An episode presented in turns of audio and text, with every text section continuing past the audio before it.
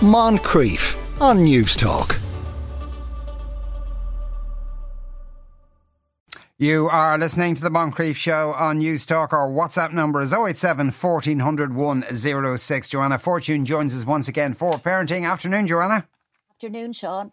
Right, uh, here's your first question. Very timely one. Uh, we're having an issue with my youngest son. He's terrified of Santa. He has been like this since he was about four, but we always put it down to the fact that he was just young and he'd grow out of it. But it's come back this year and it's not improving at all.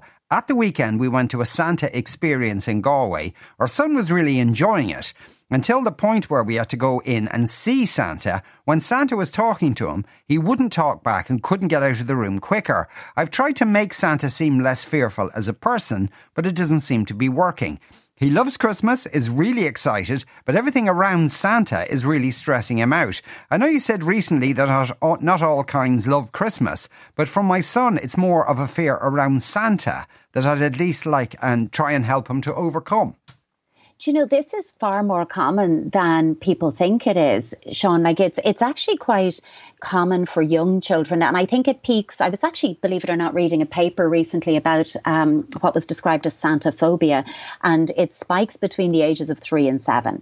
And it's really around so often children have this natural kind of inbuilt fear, self preservation, if you like, where this is a stranger. I don't see this person more than once a year. There's a lot of talk and hype. And my natural self preservation is I think you're a bit of a stranger to me and I'm nervous in this situation. Mm. So it's not uncommon at all. But, you know, I love that he loves Christmas.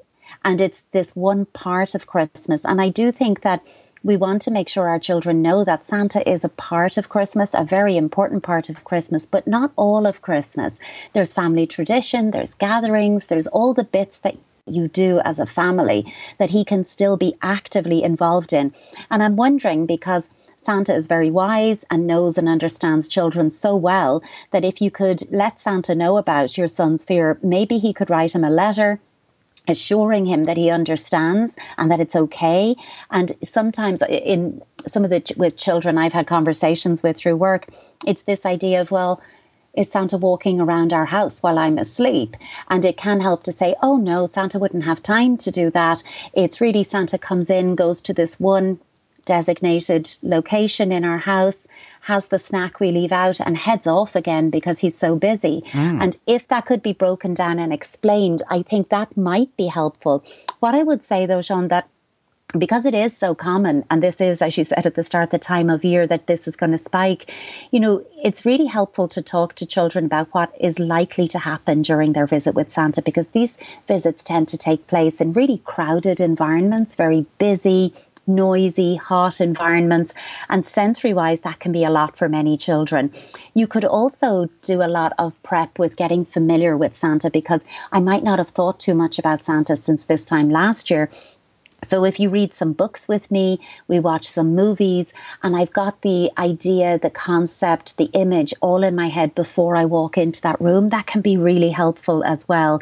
Take it slowly and if if uh, if your child is nervous this year, it does not mean that they will hold that fear forevermore. Some do, but most don't. They outgrow it once they get familiar with the with Santa and with seeing Santa year after year, but I would never force this. I think, and I'm not quite, I know this little boy has been struggling with this since he was four, which again is that age. We don't know how old he is now, mm. but I don't think you should force this because Santa wouldn't want him to be upset about going in to see him. So let him opt out of seeing Santa if that's causing him that much anxiety and instead you know really ramp up the other aspects of christmas tradition at home and reassure him that that part of Christmas tradition is really his choice. I think I would do that at this stage with him, particularly if he's over that seven and he's more eight, nine, or around that age group, and this is lingering that long. I would do that. But this is a fear that is very common and can be outgrown. But don't let it ruin the other parts of Christmas that he really does enjoy. Yes, uh, indeed, yeah. And uh, Santa does understand that. That should be absolutely, absolutely underlined to him.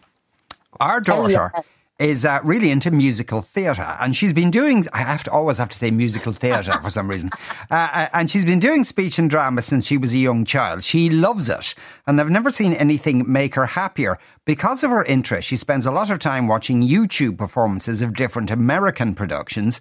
Because she's watched so much of it, she's starting to speak with an American twang. Myself and my husband had spotted this, and I've been trying to, to get her to speak naturally, but it's not really working. Recently, we were at a family christening, and her cousin started to make fun of her because of her accent.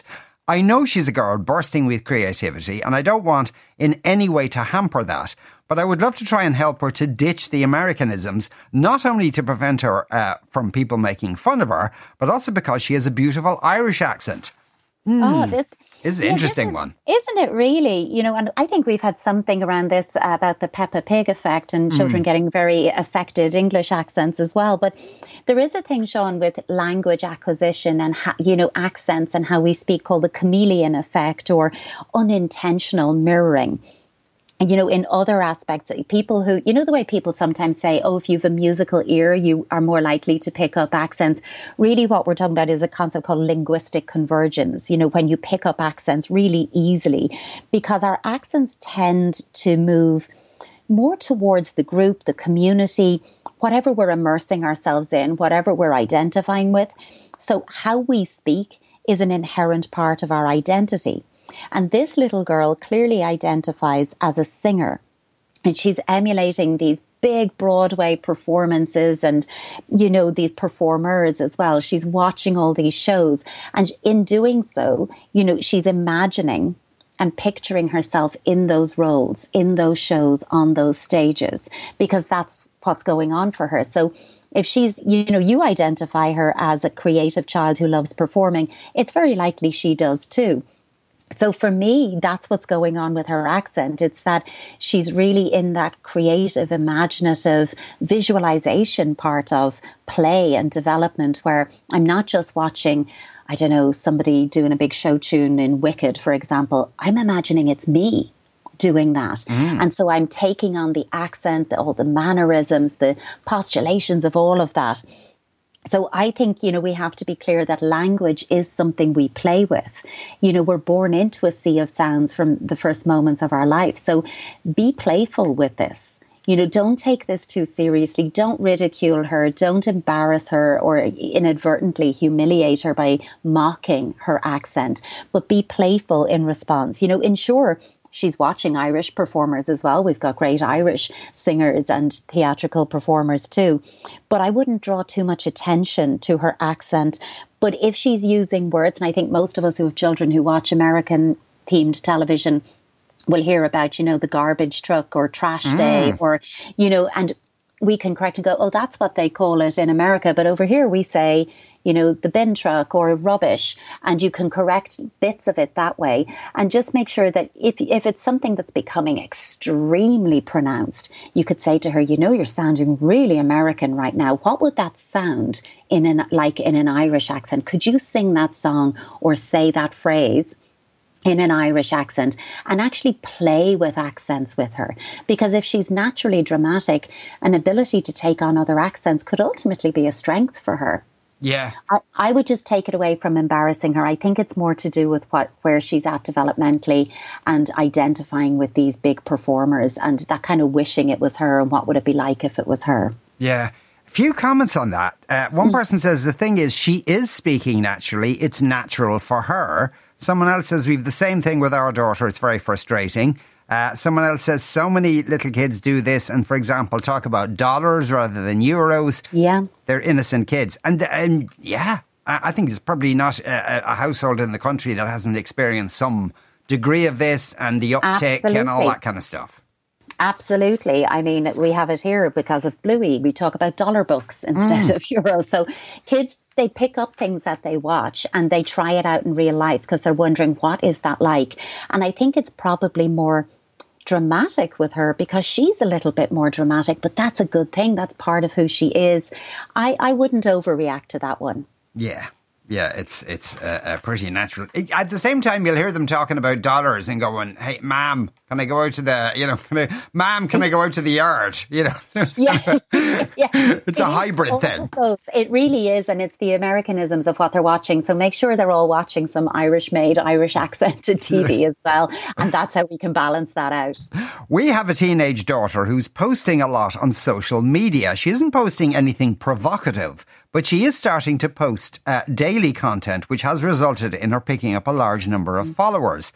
She's 15, and I just want to have a conversation with her about what she should be aware of if she's posting a lot about herself. I don't use social media really, so I don't know where to start with my advice. Would Joanna be willing to help? And I don't think Joanna's going to like come around your house, but uh, uh um, I know because that's it is a bigger conversation yeah. we can do here. But what I would say, Sean, is that when our children or teenagers, whatever age they are, when they begin to access social media, it actually isn't acceptable for us to say, I'm not really on social media, so I don't get it. We've given them access to a world that we are standing outside of. Mm. So I'm not saying you have to now open an account and build your own following either, but you do need to become more aware and informed and educated about social media and what it is. So I would say, first of all, within an Irish context, TUSLA have a booklet called A Better Internet that has guidance and support for parents around your young people being on the internet and social media. CyberSafe Kids, CyberSafe Ireland, they also have lots of resources on their website for young people, but also for parents and caregivers, as do the ISPCC. You know, they have a guide to social media platforms for parents and teens as well. So there are lots of resources out there, really good ones, and it's worth getting and you know getting updated and informed about all of those. I think then, you know, what it sounds to me, Sean, is this is a savvy kid, and she's worked out that it, the more you post, the more the algorithm features you, the more likely you are to build followers. Mm. Like she sounds pretty astute about all of this, and because of that. I would get curious with her in terms of what's motivating her posts. I notice you you really are focused on posting daily or three times a day. Is there a reason that you're doing that? And she might say, Well, yeah, that means the algorithm picks you up. Did you know that? And it's a way of getting the conversation going. Ask her to show you how it works what her aim is with her account. If she's sitting there and saying, I'm building up a profile with the intent of having an influencer status and getting sponsored content deals, then yeah, that's a very specific conversation you're going to have with her. But I think either way, keep the lines of communication open. I'd also love, though, as part of that conversation, that you emphasize that her social media accounts, her posts, they should be to spark joy for her rather than to feed followers. Mm. So when it stops feeling fun, you stop posting because otherwise what probably started as fun and pleasurable. Oh, I have this account. I love what I'm posting. I'm getting a really good reaction. So I'm getting this kind of validation feedback loop is now becoming an obligation or a chore. Oh God, I better put something up or the algorithm's going to drop me or whatever it is. So I think this could be an opportunity to have a really rich conversation with her about her knowledge about social media, which I have to say probably far surpasses your own right now and using the fact that I don't know, but I would definitely like to better understand. You have a handle on it. Can you talk me through how you do it so I can understand it? But I would also in addition to using your 15 year old for that information and keeping that connection open, I would say reach out to those organizations I mentioned, get those PDFs, the, you know, the resources, the resource guides that are there so that you also have knowledge and information. Yeah the thing about the, you know, she's picking up large numbers of followers, and it's an odd yeah. thing about social media now, and that, you know, it's kind of a, a, way into being a celebrity to some level or another. And, you know, before you had to be on telly or, or, or cinema or something to be a celebrity, but now sure. you can just do it from home. But she's only 15.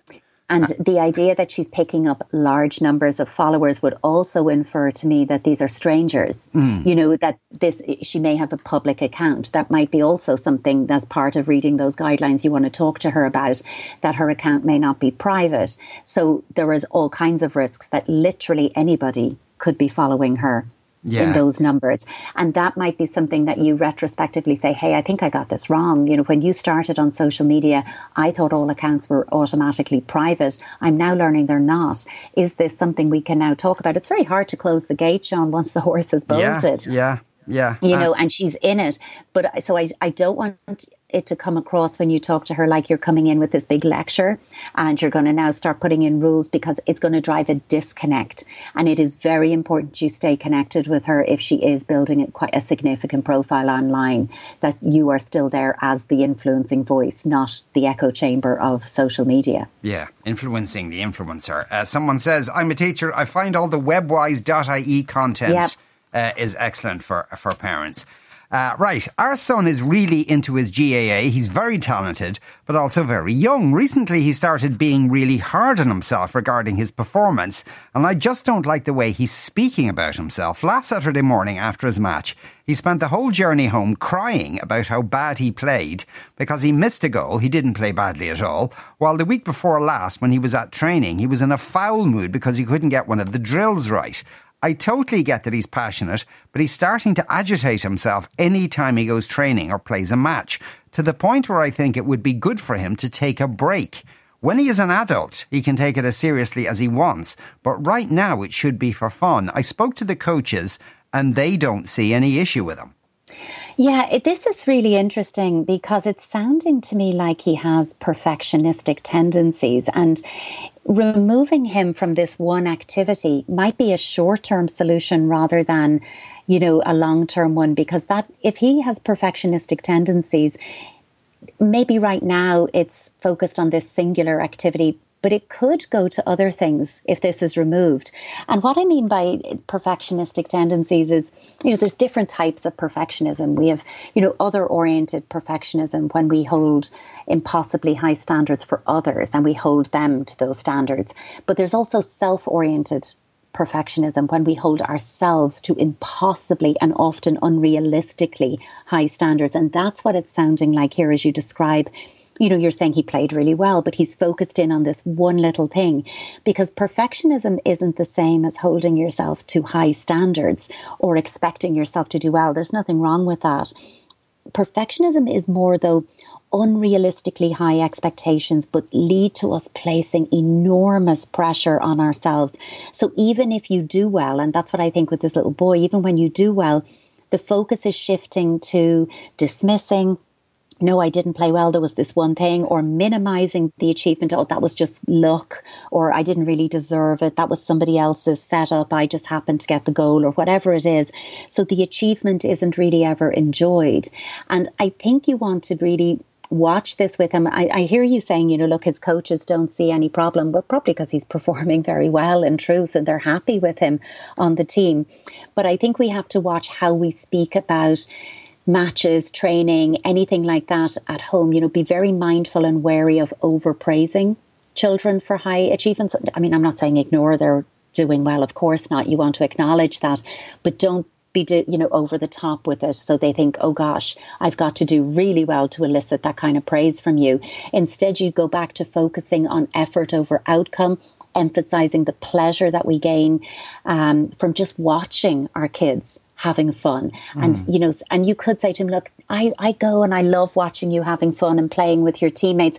But this evening, it didn't look like you were having fun. Talk me through what's going on.